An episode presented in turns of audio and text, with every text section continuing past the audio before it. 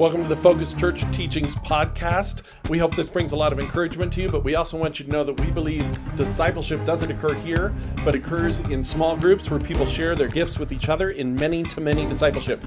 If you want to know more about that, stick around after the teaching. Look at the pretzel. Kind of just get the shape in mind, because when you do eat it, you're not going to have it to look at anymore, and then I might quiz you. Okay? So, uh, yes? It does kind of look like a heart. Yes, it does kind of look like a heart. So there's a story that says, I don't think it's true story, by the way, like a lot of these, but there's a story that says the pretzel was created by uh, a baker who wanted to demonstrate what the Trinity was, and this is what he came up with. We're going to talk about that in a little bit, but not right at this moment. For now, just eat your Trinity shaped pretzel. So we've been talking about foundations. We've been talking about the foundations of the faith. And the idea is that we really want to kind of focus on those things that we that we know for sure. You know, there's there's a lot of things in our culture today. We've done a bad job, the church, and I include myself in this. The church has done a bad job of really clarifying what the gospel is and what the foundations are, and it's become wedded with a lot of ideologies that are very cultural, a lot of political positions that couldn't even have been on Jesus' mind uh, they could, I suppose, have been on his mind because he's God, but they couldn't have been on anybody else's mind at the time he was around because the political climate was so different. We've done a bad job of that. And so that's one of the reasons we want to go back is you guys wrestle with things and you wrestle with applications and you wrestle with political ideologies and you wrestle with uh, doctrinal questions. As you wrestle with all these things, we want you to have ground to stand on. Jesus says that if you build your house on a rock, it will survive the storms. And I don't know about you, but the last few years in America have felt a little stormy. And I think it would be good for us to make sure we're built on that foundation. So we talked last week uh, about the nature of God. We started with that. Good place to start. And the, what, the big thing we said about the nature of God last week is that God is other. The biggest thing about him is that he's just so different from us. And one of the ways to understand that difference is that he is perfect in all his attributes. He is complete and total. He's not fickle or changeable. So, for example, he is present. But to say that God is present because he's perfect in all his attributes means he's present everywhere all the time. We say that God is powerful. But to say that God is perfect in all his attributes means God is completely powerful. He is power itself. Every attribute of God can actually be used to say this is what God is. God is just, but he's not only just, he is justice. He's not only loving, says John, but he is love. He is so complete in each of these characteristics that, it, that, that any description of him becomes more solid and three dimensional than a characteristic of ours could possibly be. And this is in many ways what makes him so other because we're all at some point powerless, probably at a much earlier point than we think. We're all at some point unloving. We're all fickle. We're all unjust. We don't do these things perfectly and well. We're only present one place at a time. We think how amazing it is that God is present everywhere all the time, but if that's you, you are as God, you know, how weird is it to think of the limitation that we have to only be one place at any one time? And you've felt it to be a limitation, be honest. There's times you've thought, man, I feel my powerlessness a lot these days as I get older and I wrestle with certain fatigue residue from COVID. I used to wrestle with that. I used to have unbounded energy. But now I remember what it means to not be God. So we've been talking about this as the foundation. And, and as we went through these things and we talked about his, his omnipotence and his omniscience and his omnipresence, we talked about the fact that he's so good, so much better than anything we've ever seen. We then just briefly touched on one characteristic of him, which is also very other, and that is what we call the Trinity. And we're just going to spend a, a few minutes tonight talking about what the Trinity is. Now, let me be clear. I left off last week by saying that the Trinity is a mystery, that it can't be completely explained. So if you came tonight thinking that I was going to completely explain it in the shape of a pretzel, um, then you would either have to assume I was lying last week or I'm lying this week. The good news is that's not what I'm doing. I really can't explain to you the Trinity, but what I want you to do is see how it is this otherness. You know, it is one of the best examples of how God is unlike anything in the universe. The reason I don't think we can come up with a really, really good illustration for the pretzel. For the pretzel. we don't need a good illustration for the pretzel. The reason I don't think we can come up with a really good illustration for the Trinity, pardon me, is because there is nothing like it to compare it to. There is nothing in the universe. We've seen nothing that is this kind of three in one that God is. And so I want to clarify that. But what you'll see is the more we clarify what the Trinity is, the more we make certain the mystery that it is. When we try to erase the mystery, then we end up actually with a lot of vagueness about what it is. By clarifying it, you will come face to face with the fact that it does not fit anything you've seen in the universe. And that's okay, because that is part of who God is. Uh, this is our uh, statement of faith about the Trinity. It's good as far as it goes. It says this it says, There is but one God, infinite in power, wisdom, justice, goodness, and love. These are the things we talked about last week. There's one God, and He is infinite. What makes Him other is His eternal nature of these. It doesn't come and go, it doesn't ebb and flow. He is always and forever and always has been and always will be all powerful, all wise, all just, all good, and all loving. And he's just one. The creator of the universe. Oddly, and it was an oversight on my part, we didn't talk about this as part of the nature of God last week. We should have. Because another reason that, that he is other is that we're all creative. God has made human beings creative. We're creative in different ways, but we're all creative. When we have to, we, we run across situations every day that we've never seen before, and we have to create a solution to it. But in creating those solutions, we do the same thing that people who create art or poetry or buildings or material things that they do, and that is we create from what we have available. Any problem we solve, we use the materials we've got. Mentally, emotionally, whatever it is. Any physical thing we create, we use the materials we've got. That is a limit of our creative ability. Still means we can do an awful lot because there's a lot to work with. But God is other.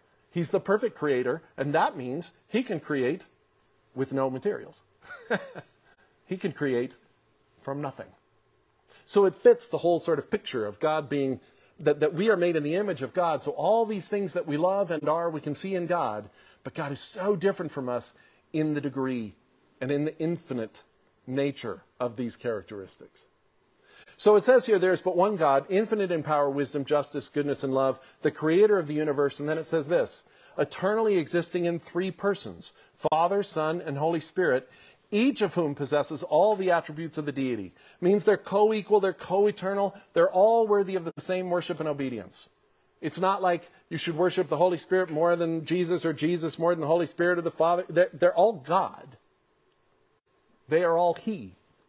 and He is God. They're co equal, they're co eternal, they're worthy of the same worship and the same obedience. Each of these persons possesses all the attributes of the deity, and they possess characteristics of distinct personhood or personality, as it says here. So that's a lot of big words.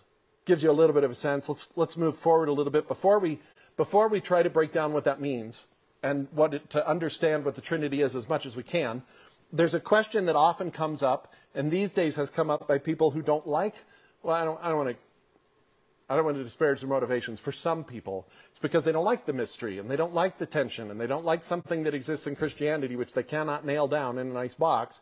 And so one of the things people will say is Scripture doesn't even talk about the Trinity. That the Trinity is not scriptural. So I want to pose that question, is it scriptural? Well, the short answer is yes.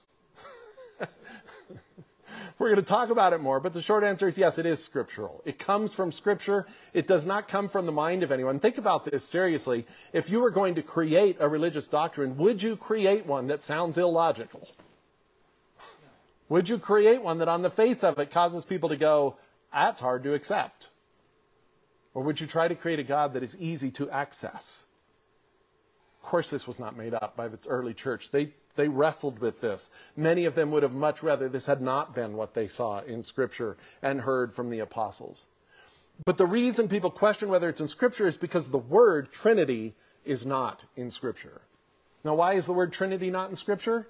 Because no language ever had a need for the word before now. Because Trinity doesn't exist in any form in the universe except in God. And that wasn't fully revealed until the gospel. In the gospel, God begins to reveal to us this Trinitarian nature.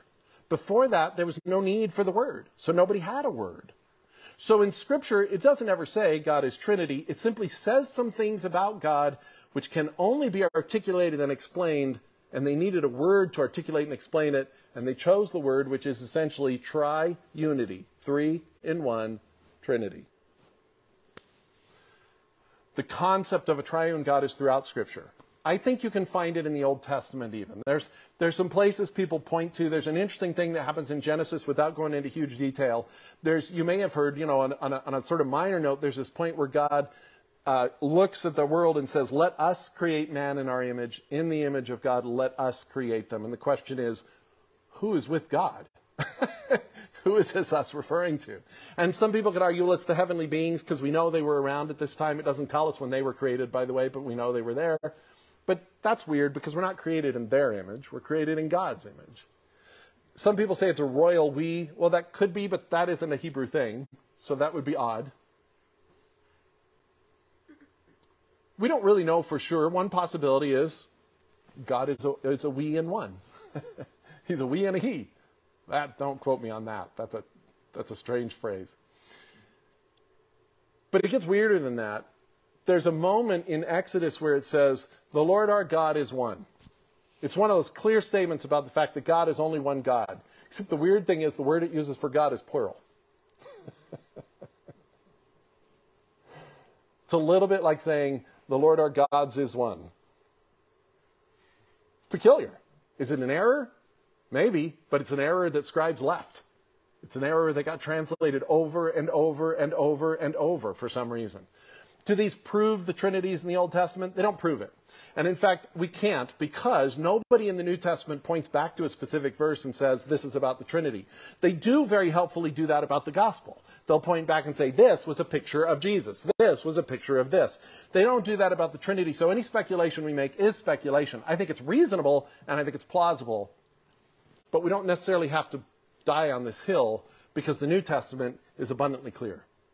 That the revelation that we get, there are new things we learn in the New Testament. The name of the Messiah is a simple new thing we learn. The, the idea of the incarnation, God becoming man, is a thing we learn. But once you introduce the idea of God the Son praying to God the Father, suddenly there's another new idea. And the same God the Son who prays to God the Father insists that there's only one God. And you have to somehow reconcile those two things. So, this concept, this need, and the Holy Spirit gets brought in as well. Jesus talks about, I'm going to leave and I'm going to send you the Holy Spirit. So, you have these three persons that are referenced. And yet, the Holy Spirit, God, the Father, and Jesus are all referred to as God, and all say, without any question throughout Scripture that there is only one God.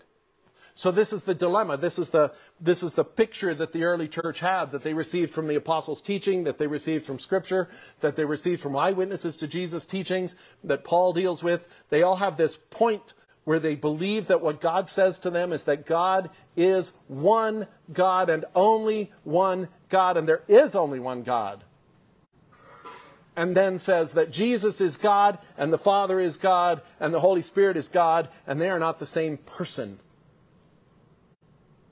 And so the early believers said, Yeah, we don't get it, but that's what it says. We need a name for it. Let's call it three in one Trinity. The, the, the word Trinity is born out of this continuing need to be able to articulate one of the deep mysteries of the gospel. So they created a word for it because it's there. In fact, the other thing is that certain aspects of the gospel are impossible to understand without this truth. You, you just can't even get there. We've already mentioned the, the Son prays to the Father. Well, how does that work? And yet the Son claims he is God. And he claims the Father is God. how do you how do you go? Where do you go? Just to give you some examples of this being in the New Testament, here it comes up kind of this triune nature of God. At Jesus' baptism, we see it. When Jesus is baptized, we hear the voice of the Father commending the Son as God, and it says the Spirit takes the form, according to Luke, the physical form of a dove and lands on Jesus. I think why do that? Because otherwise you would not know that the Spirit was landing on Jesus because he's invisible. But why? Why give us this demonstration of this triune nature of God? Why confuse the poor Hebrews who have been taught over and over and over there's only one God by referencing three persons at this moment who all seem to be God? In 1 Peter, G, Peter talks about salvation. He says that, that salvation includes us being chosen by the Father, sanctified by the Holy Spirit, and sprinkled with the blood of Jesus. These three persons are all given these distinct roles, all in salvation in sanctification, another part of salvation in 2 Corinthians 13, 14, Paul talks about the grace of the Lord Jesus, the love of the Father, and the fellowship of the Holy Spirit. In other words, all of those point back to what? The grace and love of God. The relationship and communion with God is our sanctification, but it describes it in three different persons. Christian growth, 2 Thessalonians 2.13 also talks about sanctification, I believe, and says something very similar. It says we're chosen by the Father, loved by the Lord, sanctified by the Spirit. We are told in the Great Commission at the end of the book of Matthew that we are supposed to go, and as we see people come to the Lord, we are to baptize them in the name of the Father, the Son, and the Holy Spirit. We are bringing people into an understanding that God is one God. And yet, at the very moment that we bring them into the understanding that God is one God, we say, I'm going to baptize you in the name of three persons. But they're all just that one God. You know, if Jesus just wanted to avoid confusion, he could have not made this such a big deal. Really? Why? Why put this as part of the beginning of a Christian's life as a Christian? This is what they hear when they begin to grow in the baptism. Paul prays in Ephesians 3:14 through 21, one of my favorite prayers, and he references it there too. He says, "I pray that you will be strengthened by the Spirit, that you will know the love of Christ, and that you will be filled with the fullness of God." And at that moment, I think he means God the Father. So we have all these references through the New Testament to this, this triune picture. So yes, it's scriptural. And the early church clearly believed in it. From very early. In fact, I think it's what they understood Jesus and the apostles to be teaching from the beginning. I don't think this developed as a new thought. It's what they thought all along. But we see it defined in three key creeds. Now, I, I have to say very quickly, and I won't go into detail about this because this is a different teaching. But there's a lot of confusion about the councils that the early church had and the creeds that they developed. And I just want to say very quickly that if you've read Dan Brown, for example, in the Da Vinci Code, or any of the sort of Gnostic, there, there's a tradition of Gnosticism that goes back almost as far as the Christian church, and the Gnostics have been in competition with Christianity. And the Gnostics justify it by slandering the early church and have done it for years and years. And, and whether it's the you know, books about the Knights Templar or Dan Brown's Da Vinci Code, there is this idea out there that the, what the councils were were powerful people getting together to tell the populace that what they thought was wrong and change the doctrine to something that gave them more power. So when you come to something like the Nicene Creed, where they do talk about the Trinity, some people say what happened is that there were people didn't believe in the Trinity and they didn't believe Jesus was God. And so these powerful people came along and they said, we're going to make a new doctrine that will clarify this and then changed what everybody thought. None of that, none of that bears any relationship to the reality of history at all. Not even close. When you're Dan Brown, you get to write it as fiction, and then when people complain, you get to say it's just fiction. But a lot of people took it and ran with it. But again, he was borrowing from a long Gnostic tradition that occurred bef- before him anyway. What actually happened, for example, at the Nicene Council, and this is 325 AD, and I don't know if you can, if you understand how significant it is that it's within 200 years of the death of the last apostle. Likely it's within 200 years of the death of John, and to have something that close There's just that things in history, I know they feel like they do, but they don't change that fast. And when you have a document or you have a, a reference that's 200 years close to the original, you have beat out every ancient document study that exists. This is ex- absurdly close. And at 325, what happened was not that, that the, the people all didn't believe certain things, and so these powerful people had a council to change it. What happened was that as a whole, the church was all moving along under the understanding that Jesus was God, that he had been God forever. And a man came along, a man named Arian, and Arian said, Actually, I think we got it wrong. I think Jesus is God. He actually didn't argue Jesus wasn't God. He said, I think Jesus is God, but I think he's God by virtue of being created first by God. Now, you can argue if that makes logical sense. I would argue it doesn't. But nonetheless, it's important to understand his position was not that Jesus wasn't God. His position was that Jesus became God by being created first and specially over everybody else. So he was God, but he doesn't have all the attributes of God we just discussed because he's not eternal. Well, what happened is he started preaching this, and so people in the church said, you know, we only know what the apostles said. We don't all have a copy of the New Testament in our Gideon hotel, our Gideon hotel, Gideon Bible in our hotel. I like the Gideon Hotel. I'm going to start one. We, we don't all have that. We just know from our pastors and our teachers what the apostles taught, what the letters say. Is Arian right or not? And so the council got together and said, you know, we've never made, we, we need to have some creeds. We need to have some definite statements so that people will know far and wide this is what the apostles taught. And so they gathered together and they looked at it and they said the apostles did not teach that Jesus was created. They taught that he was God forever. But once they said that, then they had to wrestle with the fact that God the Father, God the Son, and God the Holy Spirit were all God forever. And so they, they, they developed, they wrote out an articulation of what the whole church believed with a few outliers. Dan Brown, just an example of how weird this gets. Dan Brown says in the Da Vinci Code, and again, it's fiction, he can say whatever he wants, but he says in the Da Vinci Code that at the Nicene Council they had a vote. They were voting on whether Jesus was God, and that it was a really close vote, only separated by two votes. Now, I don't know if he just read the history wrong and was mistaken, but I doubt it. Because the reality is, number one, they didn't vote on anything. They all agreed. They weren't voting on whether Jesus was God or whether they were going to make him God. They were discussing what the articulation should look like. And it is true that as the 316 of them that were gathered there together wrote down on paper what they believed, there were a few that said, We don't think this is correct. And if you want to consider that a vote, that's fine. Let's call it a vote. And this is how close it was.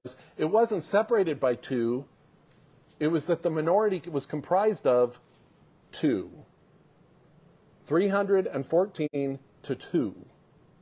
Now, I don't know in what world that's a closed vote, except Dan Brown's. But it's not a vote. 316 people got together. 314 said, This is the way it is. Two of them said, Not. I bet you can guess who one of those two was. Uh, Arian. His representative, if he wasn't there. We're not sure. The point is, these creeds show what the early church believed. They don't show what the power structure wanted to believe. I just want to be clear about that. And the Nicene Creed, the Apostles' Creed, and the Athanasian Creed all talk about the Trinity in this way that there is one God comprised of three persons. And they get more clear as they go. And why is that? Well, because the Nicene Council wasn't really there to talk about the Trinity, they were there to talk about whether Jesus was God or was a created being. But they did talk about the Trinity because you can only explain Jesus being God forever and acknowledge the Trinity. But there was still a little bit of a lack of clarity, so in the Apostles' Creed they made it more clear. And then in the Athanasian Creed, which we're not even sure where that came from, that's not a council, so it may have just been somebody who wrote it, but it, gets, it says the same thing more clearly. They don't disagree with each other, but they just get more specific. So all that is just to say that the early church affirmed the divinity and personhood of each of the members of the Trinity.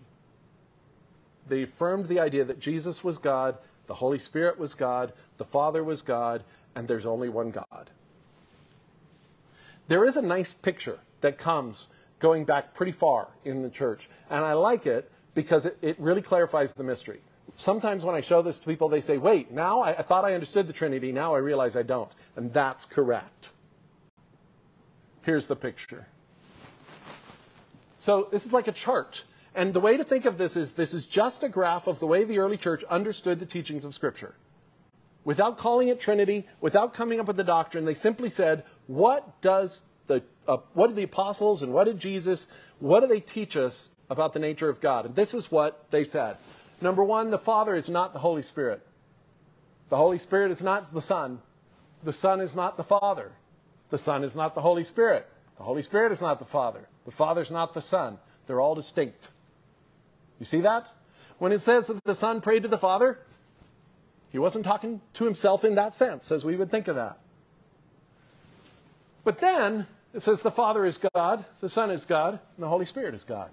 So this is what they said Scripture said. We don't know what to call it. We ended up calling it the Trinity, but this was the chart. This was the concept they're dealing with. The Father's not the Holy Spirit, not the Son, not, they're not each other, but they are each God. And then when you add to that what was a given, what was very, very clear to every Hebrew, to every Jew, to every early church Jewish member, and the early church was all Jews at the beginning, was very clear to all of them is that this does not change the fact that there's only one God.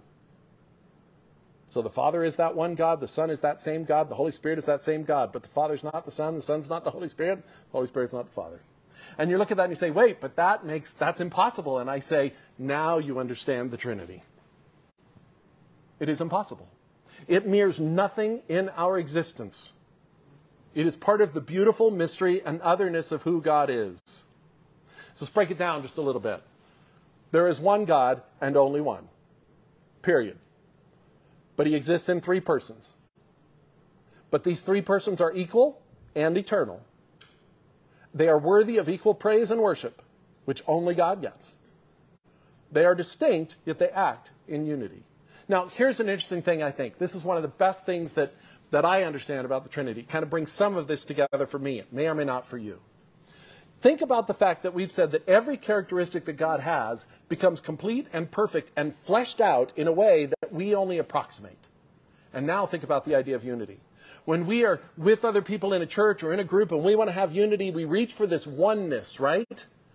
God says that a husband and wife become one. But we understand that's a metaphor, right? Let's just be clear. I, I, I look at lots of husband and wives and they're clearly not, they're, they're two people. But we understand it's a metaphor for unity, right? I mean, there may be something more spiritual there, but it doesn't change the fact that there's, there's something deeper here. But it's, but it's a unity. And in a church, we want to have unity. We want to function as one. But for us, it's that same approximation. It's that same attempt for unity, but it's never complete. But what if God was distinct persons, but was united, and for Him, everything is perfect. Every attribute that he is becomes complete. So for him, to be united means to literally be one. I think that's part of how this works. It's because of the fullness of the unity, the fullness of this attribute of God. It's also encouraging, though, to realize that when God calls us to unity, he's not calling us to something that he doesn't understand. Do you see that? There are so many things about what God calls us to as a community that make more sense when we recognize that God himself is a community of perfect unity and oneness. And all of this constitutes the one true God of the Bible, the same God that's in the Old and the New Testament, the same God.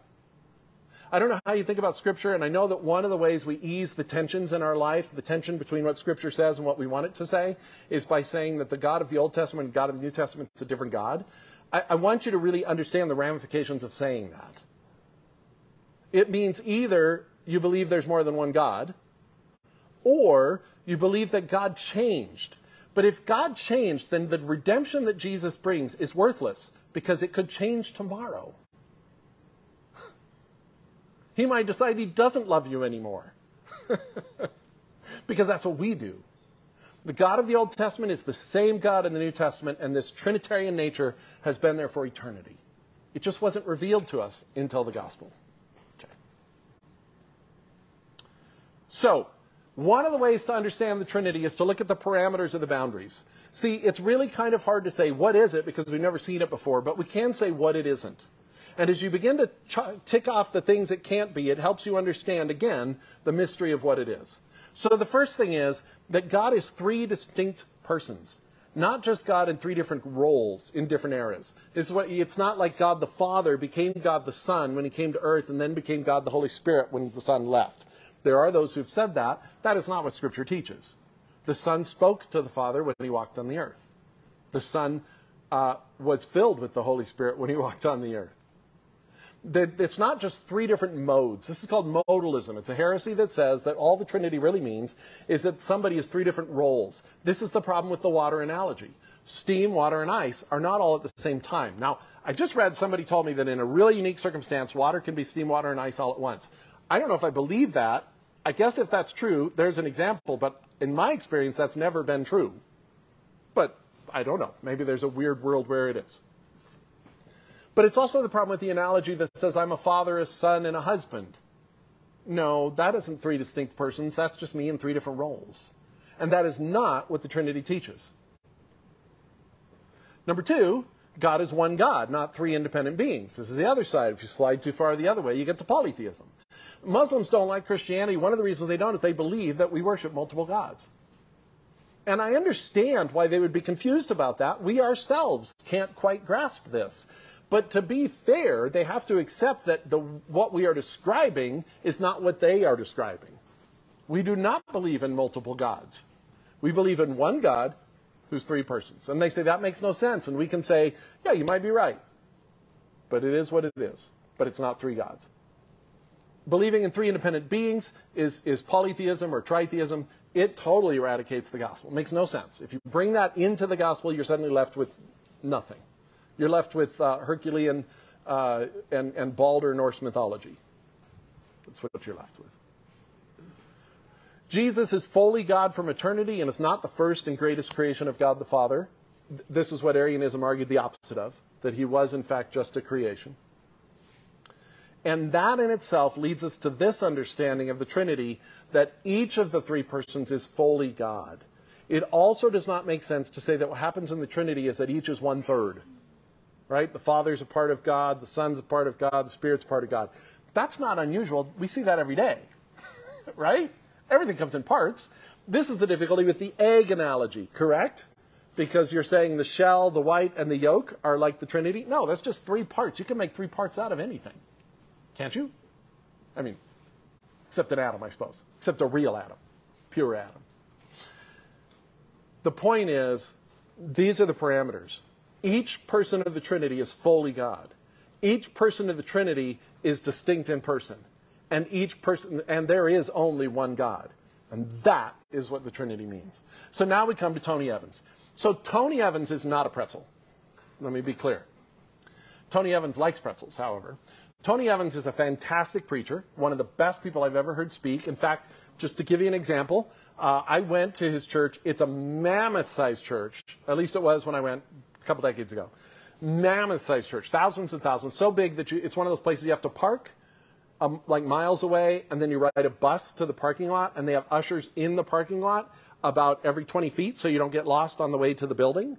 And then you get in the building and you have ushers there. I mean, it's huge. And it takes, it's about a 45 minute process to park and get to the build, get into the building. It's, it's just that big and that many people. And so you're in there and you're just surrounded, it's just this huge auditorium of a church. And by the way, I was reading a lot of church growth books at the time, and they did everything wrong. And yet somehow, here they were.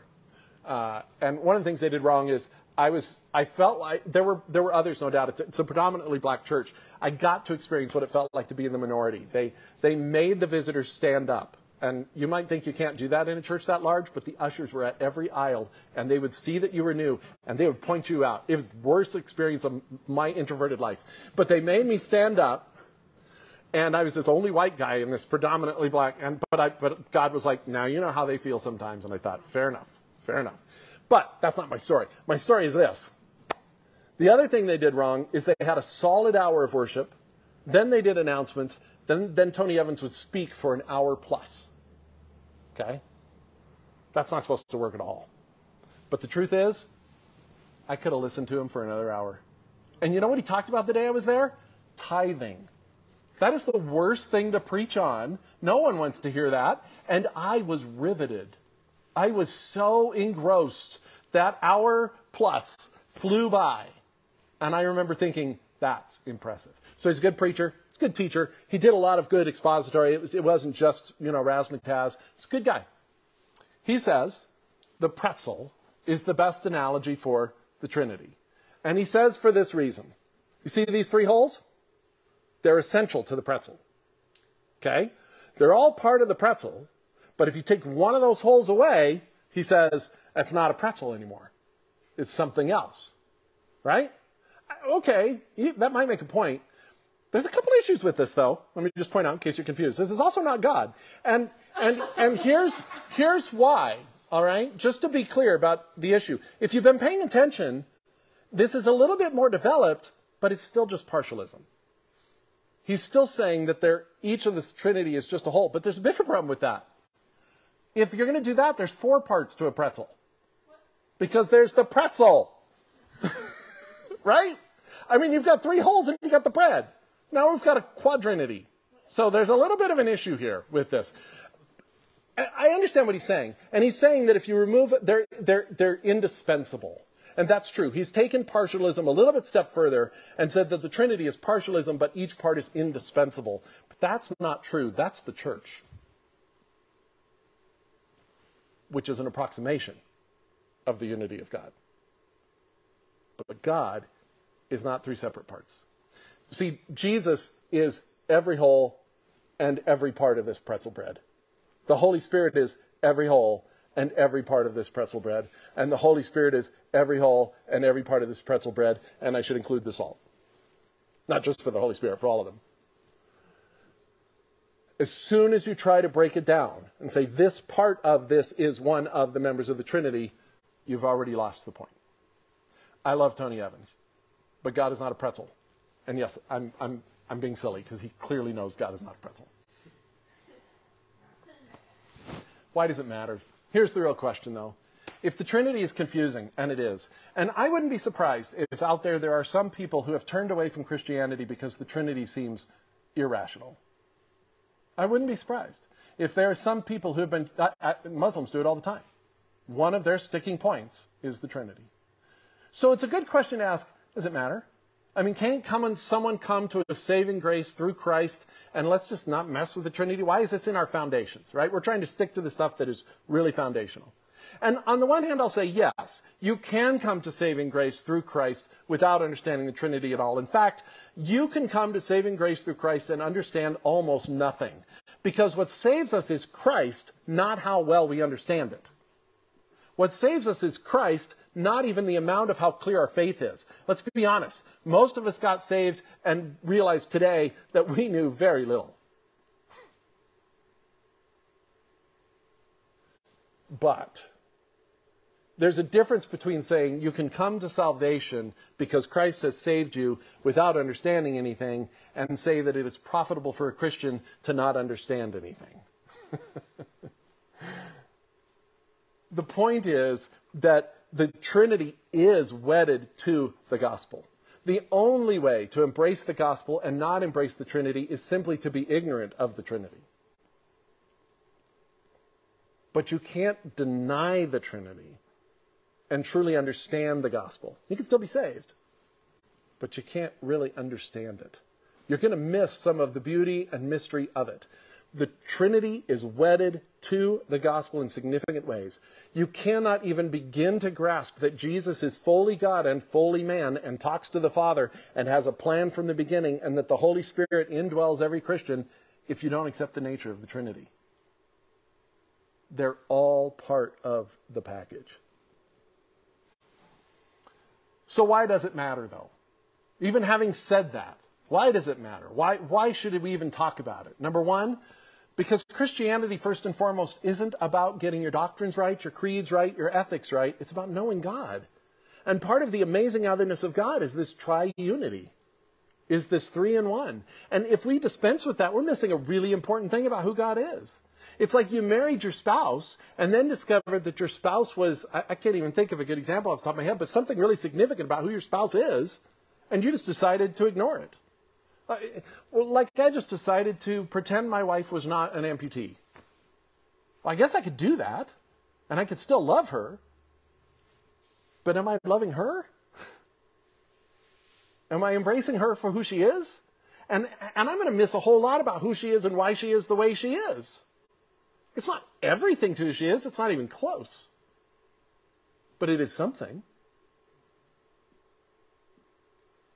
It's like this with God. We can deny the Trinity if you want, but you are missing out on some of the beauty and mystery and majesty, amazing otherness of who God is if you refuse to let that tension be what that tension is. Number two, as one pastor says, it helps us understand what God was doing for all eternity.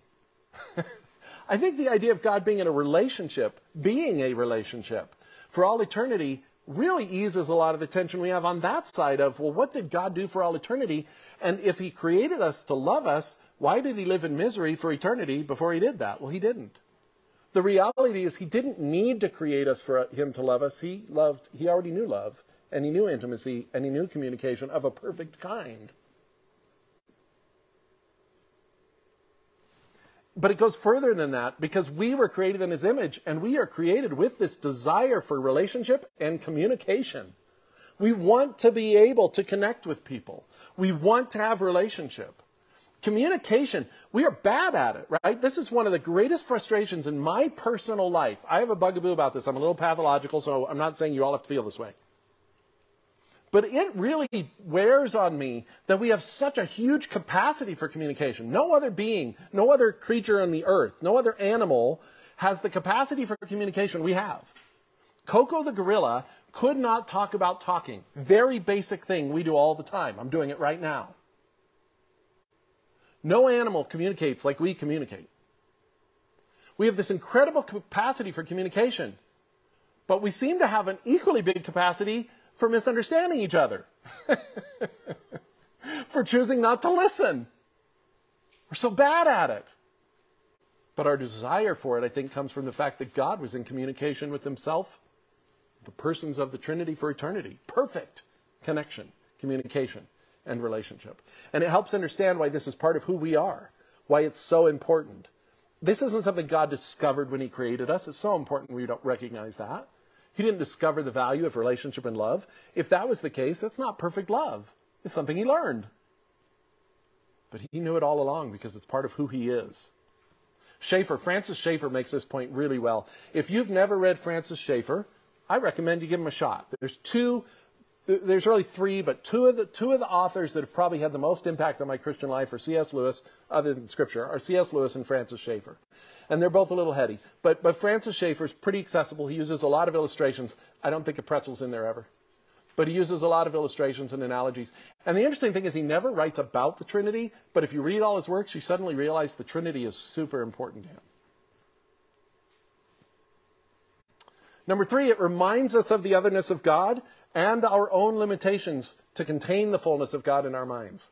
It's so important we remember that God is not made in our image.